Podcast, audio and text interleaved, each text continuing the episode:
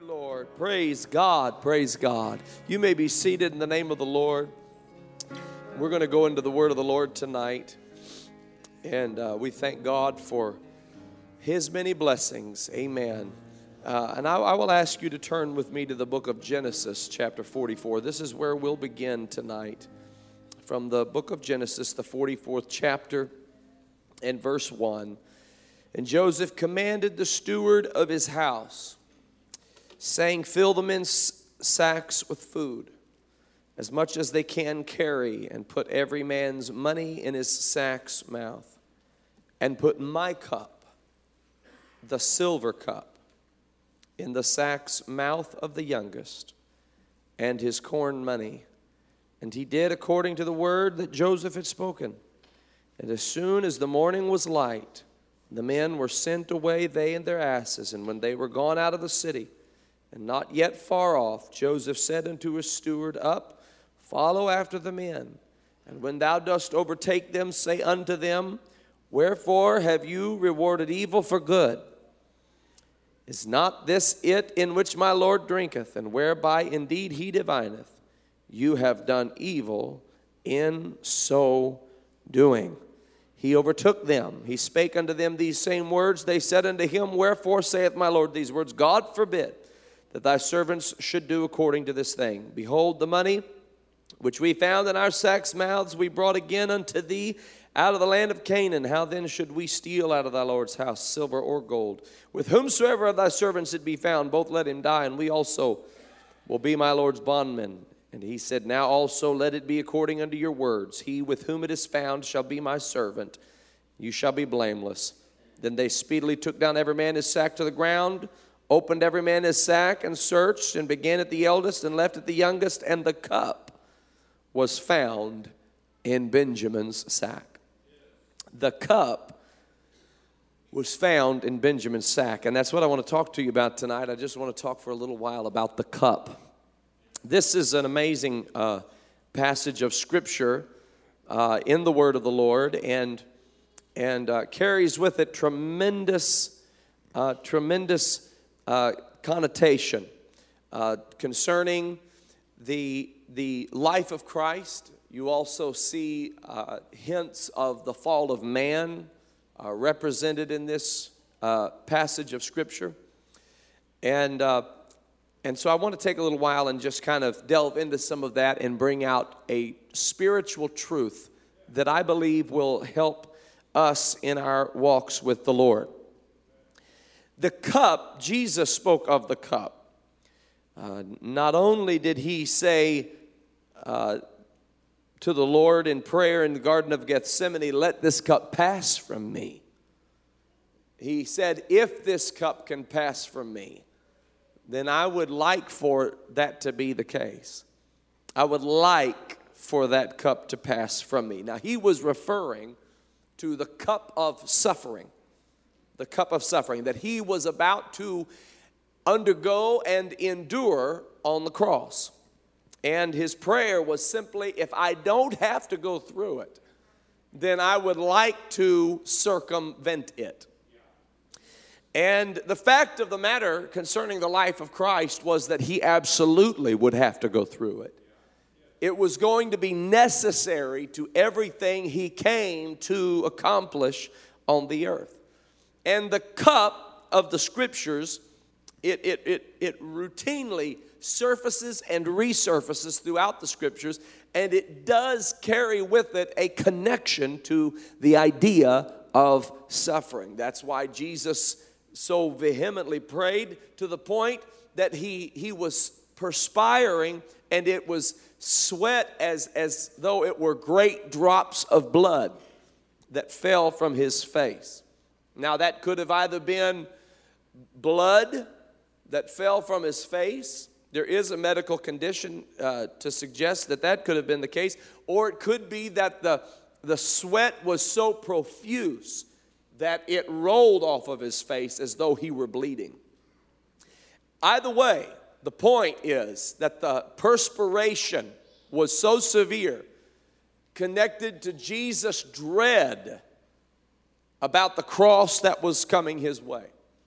Hebrews chapter 12 says that we look unto Jesus in verses 1 and 2, the author and finisher of our faith, who, for the joy that was set before him, endured the cross while despising the shame. So make no mistake about it. While he embraced the cross, he despised every ounce of shame that was associated with that cross. He did that, ladies and gentlemen, for you and I. He didn't, he didn't do that for himself, he did that for you and I. And, and he suffered, he suffered willingly and was obedient unto death even the death of the cross. And so, so there is a cup of the Lord. And later, the Apostle Paul taught the church that, that when Jesus brought his disciples to what has become known as the Last Supper, and he sat down with them and, and took bread with them, and he broke the bread. And he said, This bread represents my body, which was pierced for you. This bread represents my body, which was broken at the cross on your behalf. And every time you come together to eat of the bread together, and we call it communion, I want you to remember the sacrifice I made in my natural body. So when we take communion, when we take the bread, and I'll go further, I believe it's every time we sit down with a knife and fork. I believe it's every time we eat we should do so in remembrance of the brokenness of the body of Jesus Christ. There's something special that happens when people eat together. There's something very special that happens when a person sits down with another person and they, they share bread together and they eat together. Uh, it, it, there is a connection that can occur in that, in that breaking of bread that breaking of bread is to always remind us of the sacrifices Jesus made on our behalf at the cross of Calvary. And, and so we do it in ritual or in ceremony rather, in form in the form of communion but we every, every time we eat breakfast lunch or dinner we should recognize that this food represents his body which was broken and just as this food is going to give my natural body fuel and energy for the day, so did the life of Jesus Christ give my soul and my spirit and my heart and my mind the fuel that it needs to continue on. Amen. So it, there's a beautiful parallel in all of that. Uh, then he took the cup and he said, This cup is the cup of the New Testament. And he said, This cup represents my blood.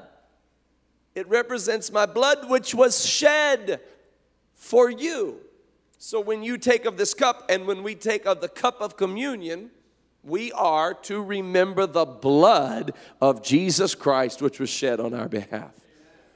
And again, I believe that that has to do with every time that we that we hydrate our bodies, that we need to do so with the with the recognition that the blood of Jesus Christ is what gives our soul and spirit the sustenance that it needs to, to continue on. You know, they say you can go 40 days without food, they say you can go four days without water. Don't try it, but they say you can do it. And they say you can go, you can't, you can, the furthest without oxygen that you can go is four minutes. So you have to have food, you have to have water, and you have to have air. This is all significant to the way we were created and the way we interact with God. Our spirit needs that in a, in a spiritual sense. And so the blood of Jesus Christ is necessary to the thriving of, of mankind. This is why the Bible says, Come now, let us reason together. Though your sins were as scarlet, they shall be white as snow. Though they be red like crimson, they shall be white as wool. You need to be covered by the blood of Jesus Christ. And every time you put a bottle of water to your lips and hydrate your natural body, you think about the fact that He shed His blood so your sins could be washed away. And there's an infusion of faith that comes from that understanding. And it hydrates your spirit the way water would hydrate your body. And so Jesus said this cup is to be taken in remembrance of the sacrifice I made and in remembrance of the blood that I shed, and I did it for you. I did it on your behalf. The cup, ladies and gentlemen, represents the suffering of Jesus Christ. That's what the cup represents. It represents the suffering of our Lord and Savior, Jesus Christ. In fact, I believe even in Psalm 23 that that cup referenced in Psalm 23 is actually a reference to the suffering that Jesus experienced on the cross. It was no doubt messianic in tone. The Lord is my shepherd, I shall not want. He maketh me to lie down in green pastures. The, the, the, the life of Christ is broken up into three parts, really a year of inauguration. Those three years, they speak of it as a year of inauguration, the year that he was being introduced to, to people through his ministry. And then a year of popularity where he was being heralded by people. And then there was a year of rejection where he was beginning the decline into being rejected. And then ultimately he was crucified. You see that represented in Psalm 23 The Lord is my shepherd. I shall not want. Jesus even made reference to the fact that I don't have a place to lay my head, but I'm going to be all right. I don't have, I don't know where my next meal's going to come from, but but I'm going to be all right. And that's what Psalm 23 1 embodies the Lord is my shepherd, I shall not want. He maketh me to lie down in green pastures. He leadeth me beside still waters. He restoreth my soul. He leadeth me in the paths of righteousness for his name's sake. These are all references to the life of Jesus Christ that was to come and how Jesus was led down the paths of righteousness down the paths of prophetic fulfillment, soul being restored. Of course, it relates to us, but it relates to him first. He's the firstborn among many brethren. Then verse 4 appears Yea, though I walk through the valley of the shadow of death. That's, of course, a reference to, to Gethsemane. I will fear no evil, for thou art with me. Thy rod and thy staff, they comfort me. Thou preparest a table before me in the presence of mine enemies. This is his crucifixion. This is when the enemies have rallied around him. David is experiencing it in his life, but as David experiences it in his life and declares it through the 23rd Psalm, he is speaking prophetically concerning the life of Christ that is to come. And so, thou preparest a table before me in the presence of mine enemies. Thou anointest my head with oil, my cup runneth over. That is, I believe, a reference even to the suffering of Jesus that he would experience upon the cross. That cup that he was not able to, to move away from overflowed with suffering upon the cross of Calvary.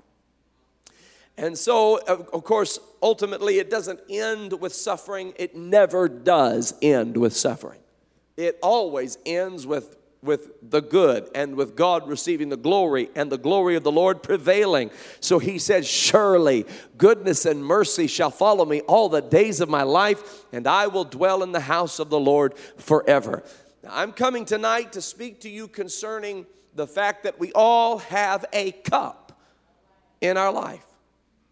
We all have a cup that we must that we must partake of and, and, and this cup, sometimes we don't necessarily want to partake of it uh, because of the fact that, that what's inside of it uh, disagrees with us, disagrees with our flesh. Can I get a witness from somebody who knows what it's like to have something in your life you wish was different, but it's not different? Something in your life you, you wish this wasn't the way that it is, but, but it is the way that it is? It's a cup that is introduced into your life. And maybe, maybe you can look at it and see where you played a part in bringing it into your life.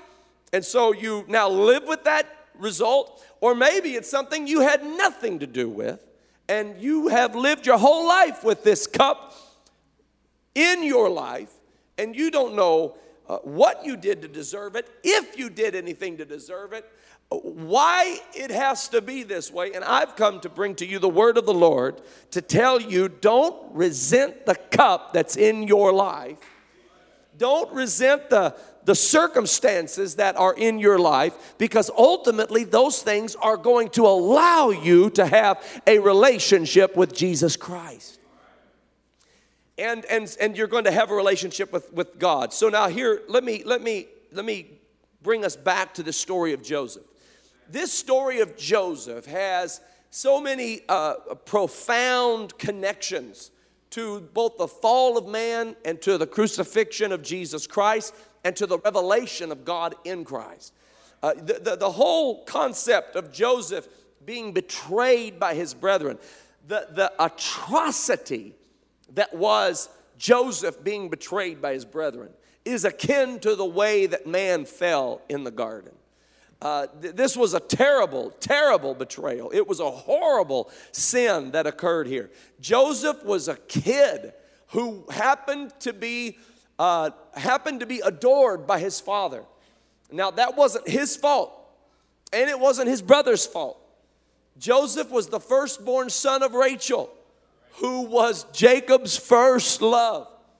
Now, if you know the account, you might know that Jacob married Rachel, intended to marry Rachel, but was deceived by his father in law to marry Leah, her older sister, who he did not love. And, and so he was deceived. He entered into this marriage covenant with Leah, and they began to have children. He had to work seven years for Rachel, seven more years. He did marry Rachel. Rachel could not have children. Jacob had several children with Leah. His first four were with Leah.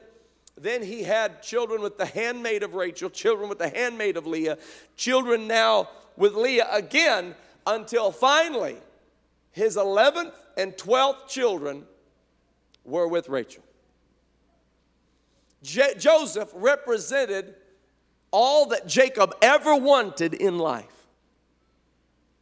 Rachel died when Benjamin was born. And so, so now Joseph is growing up, and, and Joseph is, and Benjamin are all that Jacob has to connect him back to Rachel. And so he dotes on Joseph. And Joseph is preferred. It's, it's not Joseph's fault, and it's not his brother's fault, and it's not Leah's fault, and it's not Rachel's fault. It's within Jacob a well of love for Rachel. And so he gives to Joseph a coat of many colors. Now, now that may not sound like a lot to us because we can run down to wherever, Kenwood Town Center, and go get a coat of many colors. But, but you talk about back in, in, in, in Genesis, in the book of Genesis, that was, that was some kind of a task to lay out those strips of leather and then, and then dye each strip of leather and to create this, this masterful, I mean, the, the, the majority of, of, of pieces of clothing that people had were, if, if any of them had color, it usually was one color and that was pretty impressive. But to take the time to create a coat of many colors, this was an amazing act of affection from Jacob to Joseph. And his brothers knew it. Joseph's brothers knew that.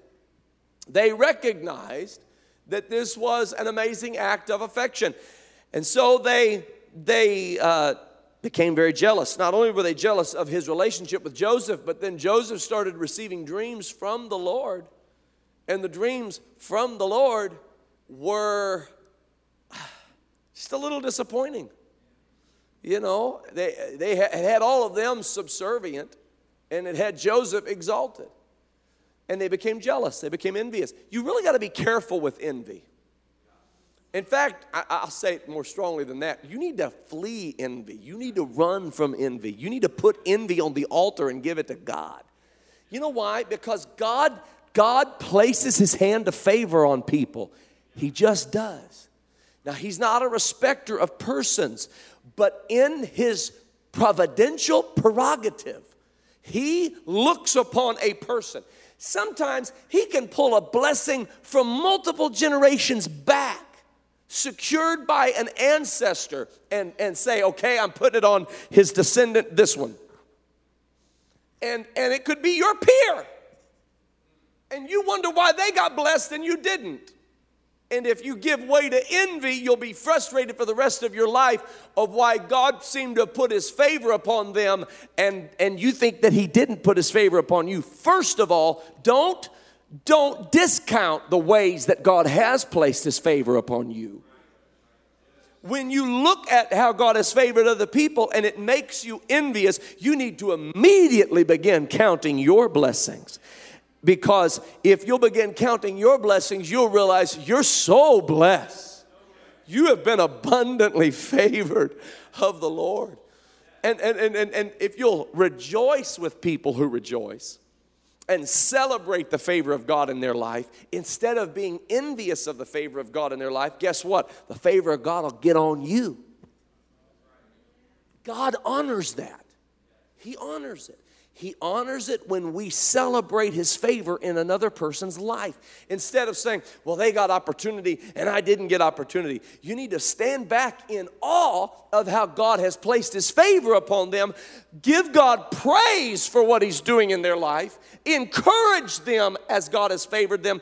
And that's when God begins to pour His honor and favor upon your life. He does not respect persons, but He does respect principle. And if we will honor what God has honored, bless what God has blessed, favor what God has favored, then we're in line with God. But they didn't do that, not Joseph's brothers. They, instead of rejoicing with Joseph's unique favor from God, his unique connection to Jacob, they became envious of it. And they began to murmur about it and, and, and begin to say things like, Who does he think he is? And, and, and let me tell you something, folks if God puts his favor on somebody and you have a problem with it, you're going to have a problem for the rest of your life. Because God's not going to lift his favor from somebody just because you have a problem with it. He's not going to do it.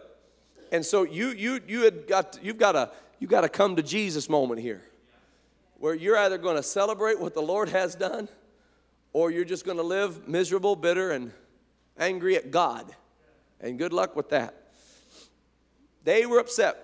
They didn't, have, they didn't like it, they, they had a problem with it. And, and it turned to the point where, where they actually became enraged with anger. The envy turned to anger, it always does. And, and uh, Joseph was sent by his father to check on them. And when he did, they weren't where Jacob said they were, where Jacob had sent them. And see, this is what happens with envy. We receive direction from the Father and we don't do what the Father says. See, the father had sent them to Shechem, but they left Shechem and they went to Dothan. They were supposed to be in Shechem. That's where Jacob said, Go. But because of envy, they lost confidence in the father's direction and decided to go out on their own and they went to a place called Dothan. That's what envy will do. You get into the dangerous Luciferic, I'll call it, Luciferic way of thinking to where you think God apparently doesn't know how to be God because He blessed them when He should have been blessing me. So I'm not going to trust Him when He tells me to do this. I'm going to do that instead. Now you are, you are, you're traveling the road of people like Cain, people like Judas Iscariot, people like Lucifer. I mean, folks, come on. You got to get off that path. Get on the straight and narrow. But they said, We don't trust what the father said. And they decide to go to Dothan instead of Shechem. So Joseph goes to Shechem where the father had sent them, and they're not there. And Joseph doesn't have, you know, iPhone. He can't just text them and, Where you guys at? I've been waiting here for 45 minutes. Where are you? No, no, he's got to go look for them. So he finds them finally in Dothan and, and happens upon them. And, and they're, they're talking about him. And he, he, he arrives at where they are, and, and little does he know that as they see him from a ways off, they begin conspiring against him. And he arrives at where they are. They conspired against him. They, they, they were going to kill him, but, but, but then he was saved from the idea of murder, and they decided to sell him into slavery. And they thought surely he'll be killed somewhere in that process. So when he came, instead of being well received by his brothers, he was captured, cast down. And here we see a, a reflection both of the fall of man and of the betrayal of Jesus Christ.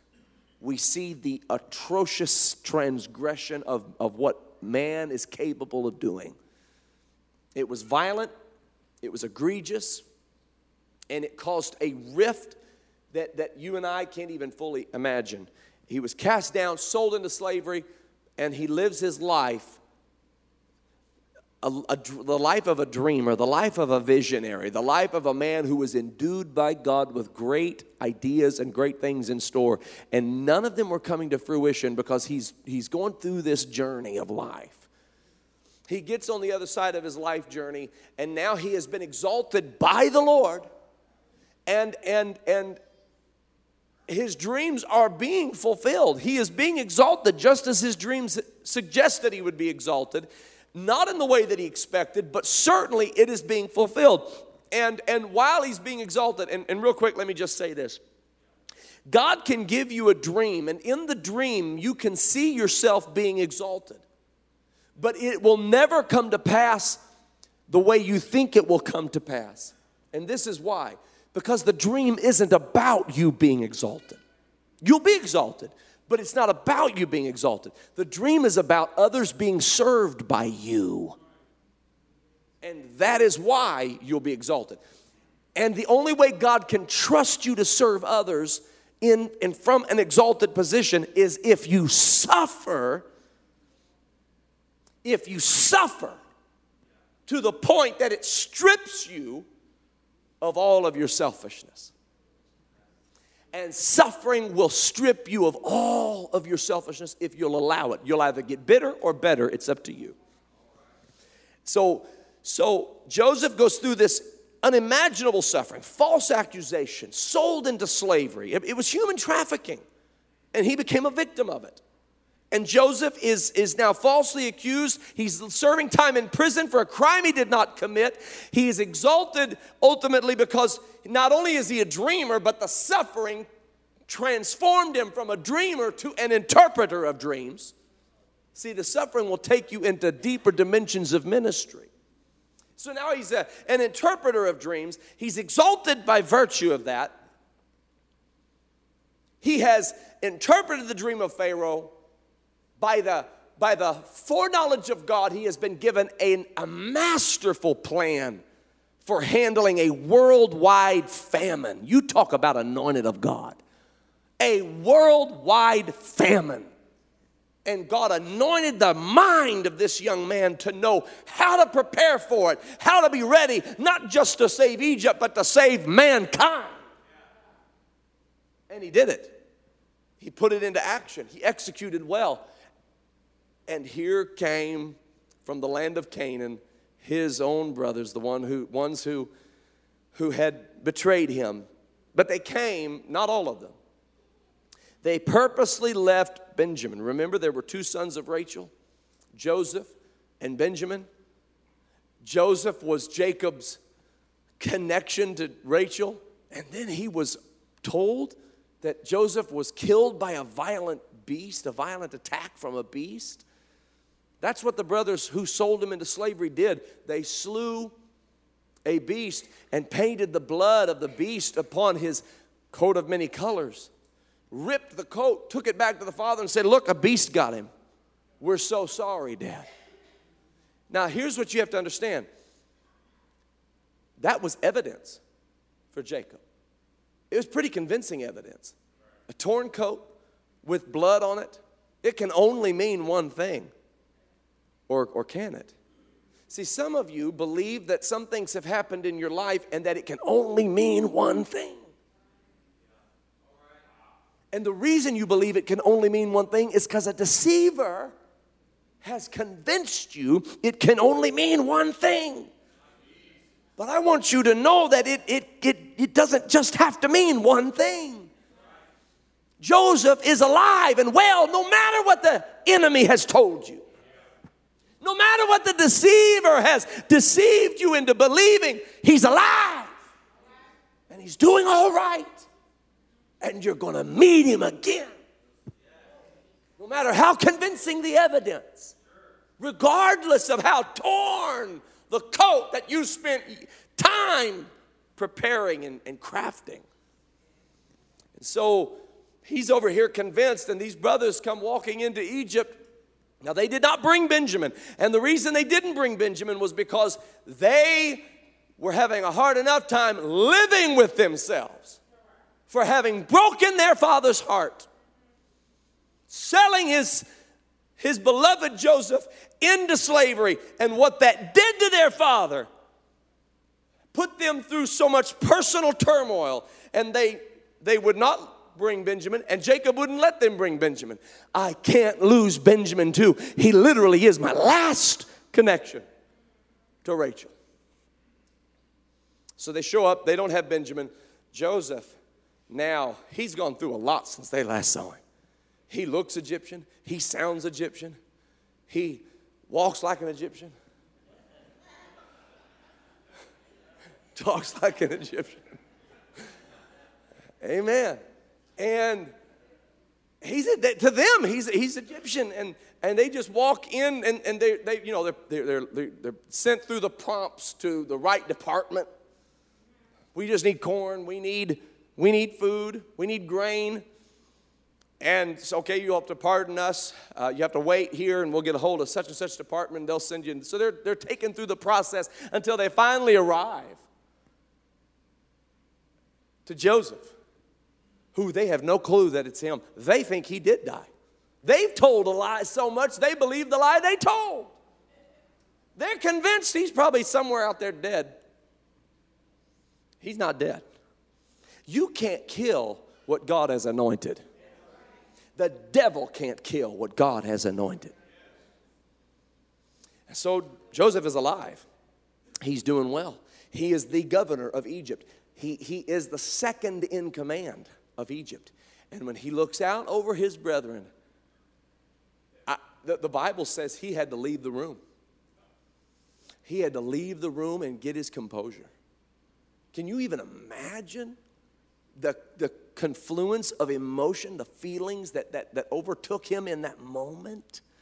To see these, these people who were his brothers, who he should have been able to trust, who he should have been able to confide in and, and, and know that they would have his back. And they didn't, not only did they not have his back, but they, they, they stabbed him in the back so severely. Oh, they had his back all right.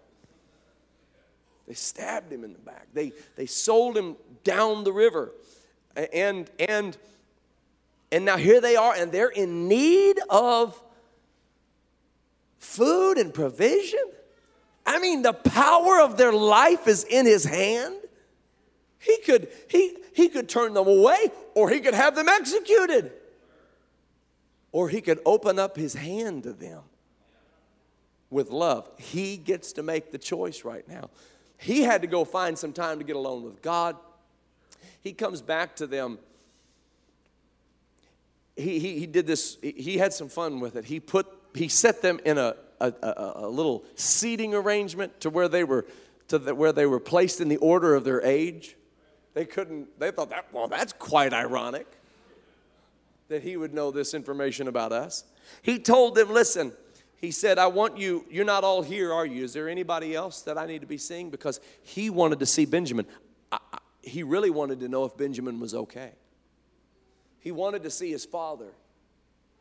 And so, as the story unfolds, as the account unfolds, they go back to Jacob and they say, He is asking for Benjamin.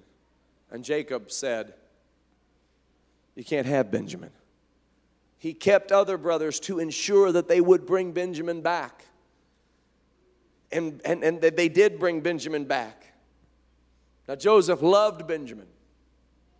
And, ben, and, and Joseph wanted to have reconciliation with his father. He wanted to see his father again. And, and so when they come back with Benjamin and he provides to them the sustenance that they needed, he does something kind of tricky. He puts a he puts his cup, the silver cup, the governor's cup, he puts it in the sack of Benjamin. He has filled their sacks with corn. And, and in Benjamin's sack, he put inside of it the silver cup. Sent them along their way. And as we read from Genesis chapter 44, they're on their way back home to their father. He sends his servants out. His servants come to them and say, Somebody has stolen a silver cup. They said, Not us. Oh, yes. Somebody in this crowd has stolen the silver cup. We don't have a silver cup. You can check everything we've got, and if you find it, then you, you have our permission to slay whoever did it. That's how confident they were. They would not make that kind of a misstep. But they didn't know it was a setup. It was a setup. And when they came to that final sack, which was Benjamin's sack, there was a silver cup in Benjamin's sack of provision that required that Benjamin be taken back to be with Joseph, which ensured that Jacob and Joseph would now have an encounter and it was all to reconcile what was lost at the atrocity of the original sin. Can I tell you, ladies and gentlemen, when you go through your life and discover that the cup is in your sack and you don't know how it got there and you don't know why it's there and you wish it wasn't there, rest assured that it will serve in some way or capacity to bring you back into connection with your Heavenly Father. It will reconcile what was lost at the original sin. You have to understand that. Don't be shocked when something emerges in your life and you don't know where it came from and you don't know why it's there and it doesn't make any sense to you. Don't be shocked but just go along the path and go along the journey and let things unfold and put your trust in God. Put your trust in God. Put your trust in God. Put your trust in God. Put your trust in God. Put your trust in God. Put your trust in God. Hallelujah. Know that the Lord has you in the palm of his hand. Ah, Lord, have mercy. I don't know what has emerged in your life without your knowing. I don't know what has emerged in your life that has caught you by surprise. I don't know what that what has emerged in your life that you didn't realize when you planned things out that you didn't see this one coming, but rest assured, God is up to something. We know that all things work together for the good to them who love God and are the called according to his purpose. We know that all things work together for the good. Hallelujah. There are people sitting under the sound of my voice right now who have experienced things that you never planned on experiencing. And you thought originally that it was for your demise, but God allowed it so that He could bring you into reconciliation with Him. And you wonder, well, why is that so important? Why do I need to be reconciled to God? Because you're lost without Him because you're hopeless without him you have you have absolutely no hope for eternity without him. I don't care how much money you have coming in. It doesn't matter how many people like you. It doesn't matter how high up whatever ladder you or your loved ones have climbed. If you don't have god in your life you have nothing. Only what you do for christ will last. If the stock market were to tank tomorrow, let's see how relevant those that portfolio is. It passes away, but what you do for Christ, that's your hope. That's your hope. And, and, and God is more interested in seeing us saved than winning a popularity contest with us. He is more interested in seeing our soul saved in seeing us be stripped of the character flaws that are dooming our soul to damnation. And that's what suffering will do. When you find, when you open up your sack and the cup is in your sack, you talk about finding an altar. Oh, you'll find an altar. You talk about laying aside every weight and the sin that doth so easily beset us. Oh, you'll, you'll do that in a heartbeat. You talk about an old fashioned repentance. You won't need a preacher to come beg you to repent. When you open up the sack and, oh my word, the silver cup is in my sack. I have an issue in my life that is irreconcilable. unless I go back. Unless I go back and have reconciliation. Hallelujah. You know, anybody ever heard of the USA Dream Team 1992? It's the greatest basketball team ever assembled. Larry Bird, Charles Barkley, Patrick Ewing, Magic Johnson, Michael Jordan was the starting five. Back lineup was Scottie Pippen, Karl Malone, David Robinson, John Stockton, Clyde Drexler. The last two, Chris Mullin and Christian Laettner. I know a little something about it uh, too, the Dream Team. They were the best team ever assembled on the planet. Now, granted, Larry Bird and Magic Johnson were coming to the end of their career. Bird was he had back problems severely, and Magic Johnson had just left the NBA uh, the, that that year earlier, and. Uh, and uh, Michael Jordan was in the prime of his career. He was as, as, as capable an athlete as he ever was, and, and, and the rest of them too. And they took on the world, and, and they were going to win. Everybody knew they were going to win, but they had a coach named Chuck Daly. And Chuck Daly was a, a, a masterful coach. And he knew, he knew something. One, he knew that as good as these guys were, they had an Achilles heel, and the Achilles heel was their ego. And if they walked onto the international stage and played, they, they, they could walk onto that international stage and get beaten because of not taking it seriously. And he, and he, noticed something about them too. He noticed that they were all determined to prove that they didn't have an ego. So they were, they were overcompensating and deferring each one to the other. They were almost scared to shoot the ball in practice. They were, they'd have a chance to shoot and they'd pass it off to another player. And, and he's looking at this and he's like, these guys are not ready for international competition. As good as they are, there are some mental blocks that need to be addressed. So he brought in a group of college players who would have been the Olympic team, but that was the first year that they allowed the professionals of the NBA to represent the United States in the Olympics in basketball, in men's basketball. And so, so he brought in this assembled group of college players, and there were, there were players who went on to have flourishing NBA careers Chris Webber, Grant Hill, Jamal Mashburn, Steve Smith, Bobby Hurley, and, and they played against the USA Dream Team. And they played them off the court. They scrimmaged. And Chuck Daly wouldn't even allow the media into the room because he didn't want to embarrass the pros. But when they started playing, the college players were running the pros off the court.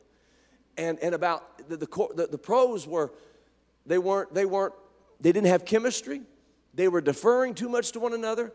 Their ego was getting in the way even when they were trying not to have an ego. They were trying to prove who was the most humble out of the mix. And, and, and, and Coach Daly let this go on. And then when, when he started seeing they were catching on, he'd bench whoever was catching on. Michael Jordan sat out a majority of the second half. He said, No, we can't have Michael Jordan on the court. Jordan, you go sit on the bench. We're going to let these guys lose. He let them lose on purpose so that they would win when it counted we have to have those experiences in our life to take off the rough edges and remove our ego and remove our pride and remove our envy and remove our lust and remove our, our, our, our carelessness concerning the things of God. Remove the things that are standing between us and the Lord. And so this, this wise coach allowed them to enter into a losing situation so that they could win the gold. And that's exactly what the Lord will let happen in your life. He will let you lose sometimes so that you can win when it matters. He will let you come up against a struggle. This is why the Apostle Paul said, I had a thorn in my flesh. And he said, This thorn in my flesh was so severe that I went to the Lord in prayer. Now, this man knows how to pray, he knows the power of prayer. He can pray and see blind eyes open. He has also prayed and caused eyes to be blinded. He is a man of prayer. He's a man of power. Paul knew he's got a thorn in his flesh. Whatever that thorn was, we don't know. Could have been physical, spiritual, mental, emotional. We don't know. We just simply know that the Apostle Paul had an abundance of revelation. And because of the abundance of revelation, it could have gone to his head.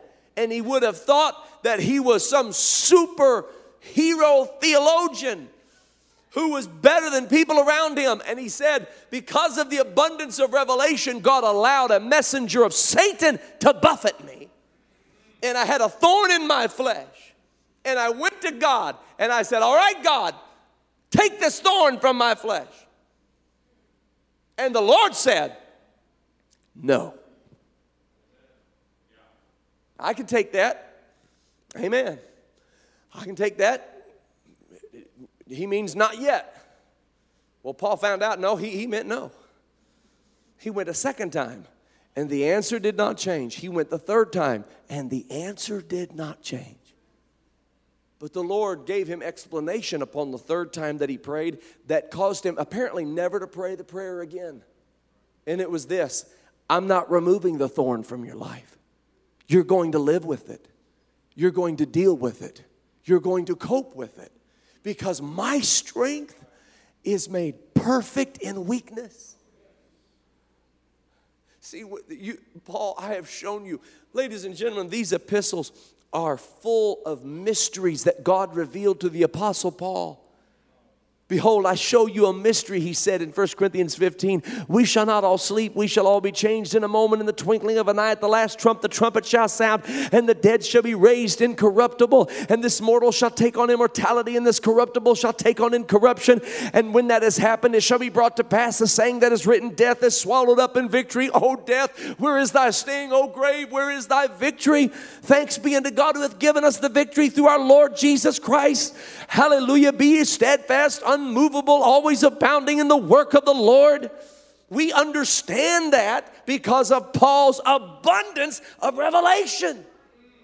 He explained to us that marriage, don't be frustrated in marriage. It's, it's a picture of the divine. Husbands, love your wives as Christ loved the church, and, and wives, submit yourselves unto your husbands as unto the Lord. He, he, he, he, revealed to us the mystery. You want to know why he revealed to us the mystery? Because God had given him abundance of revelation, but with the abundance of revelation comes a thorn in the flesh, a cup in the sack, a losing situation so you can win the gold. And, and, Paul, when you get frustrated and you want to come back to me the fourth and the fifth and the sixth and the seventh and the eighth and the ninth time and it's still not changed, understand this my grace is sufficient for you. Glory to your holy name, O God. My grace is sufficient for you. And that's the Lord's message to every person that is in this room tonight, hearing me speak to you. His grace is sufficient for you. You know, the Bible refers to His grace in two ways. One, great, great grace, great grace. And then it refers to it as sufficient, sufficient grace. And we sing a song called Amazing Grace. Some days God's grace is great. We, we, we, we feel like we could remove mountains. Anybody ever have a day like that before you had your coffee? My Lord have mercy, I don't even need my coffee today because God's grace is great. And then other days, you'd crawl into Starbucks. Oh, God, help me. I don't know if I can get through the next 20 minutes, let alone the day. In those days, His grace is still sufficient. But every day, His grace will amaze you. The Bible also refers to the wings of God. The wings of God. And this is what He said He said, I will cover you with my wings. Under His feathers shalt thou trust. And, and this, this, this, listen to the wings that he talks about. He said, They that wait upon the Lord shall renew their strength. They shall mount up with wings like as an eagle. Anybody ever had those days where you were just a wing, winging like an eagle? I don't think they use their wings like that, but whatever, you know what I mean. Wings like an eagle, great grace.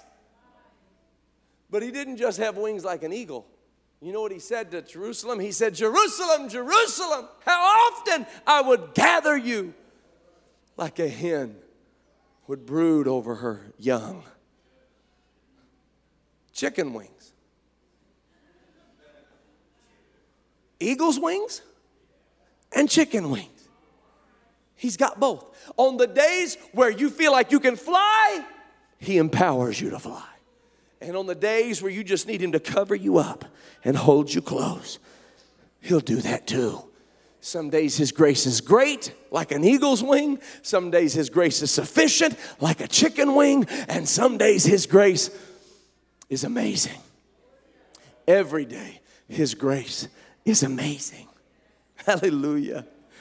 Hallelujah. So, to everybody who doesn't know why the cup is in your sack, know that His grace is sufficient for you. To everybody who doesn't know why the thorn is in your flesh, understand that His grace is sufficient for you. To everyone who doesn't understand why this had to happen or why that had to happen or why the coach put you in a losing position, understand He's got a goal in mind. And He's going to bless you and anoint you and give you favor. Can you receive the word of the Lord tonight in the name of Jesus? Hallelujah. Hallelujah, hallelujah, hallelujah, hallelujah, hallelujah, hallelujah. Come on, let's praise Him right now. Let's praise the Lord right now. Glory to His name. Glory to His name. Glory to His name. Glory to His name. Come on, let's stand to our feet right now and give Him praise in the name of Jesus. Hallelujah, hallelujah, hallelujah, hallelujah, hallelujah. Glory to God, glory to God, glory to God. Thank you, precious Jesus. Thank you, precious Jesus. Come on, let's love the Lord together. Let's love Him. I want every individual right now who's going through something in their life that you can't seem to change.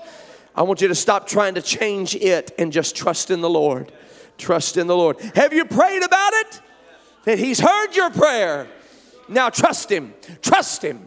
Trust Him. Hallelujah. Hallelujah. You know what? You know what? I'm going to say this. You may not feel happy right now trusting the Lord. That, that's, that's a very real possibility. You may not feel happy right now trusting the Lord. You might even leave this room uplifted in your spirit by the word of God, but, but then frustration may likely come again in the next couple of days as you seek to learn how to trust in the Lord. But I'm going to guarantee you in the Holy Ghost that if you'll trust Him all the days of your life, there will come a day where thanksgiving will flow from your soul in such a way you won't be able to contain it. Gratitude will well up within you. You'll be so grateful that you trusted in God and not in the arm of your flesh. You will be so grateful. I want you to hear, I want you to hear this preacher. You will be so, there will come a day where you will be so, so grateful that you put your trust in the Lord. That you didn't act on your immediate whim, that you didn't act on your hasty feeling, but that you trusted Him. Glory to God. Glory to God. Could we do it right now? If, you, you're wondering how to trust Him, could you just say, God, teach me how to trust you? Help me learn how to trust you. Help me, help me look at the examples set before me. All around this room are examples of people who have trusted the Lord. Is there anybody here thankful that they've trusted in the Lord? Come on, lift up your hand if you're thankful. Uh, when you could have quit, but you didn't because you trusted God when you could have walked away, when you could have turned around, when you could have gave up, but you didn't because you chose to trust in the Lord. His grace. Oh, I feel His grace. I feel winds of grace. I feel the winds of God's grace. Come on, we're going to sing a little bit and we're going to worship and we're going to let the winds of God's grace sweep over our soul right now. Come on, let the winds of God's grace sweep over our soul right now. Oh, hallelujah, hallelujah. Hallelujah, hallelujah, hallelujah. Precious, precious Jesus. Oh, for grace, glory to trust Him more. Oh, Jesus, Jesus. How, how I trust, how I proved him more and oh Jesus. Oh, hallelujah. Precious Jesus, oh, for grace To trust him. Oh, yes, tis so tis so sweet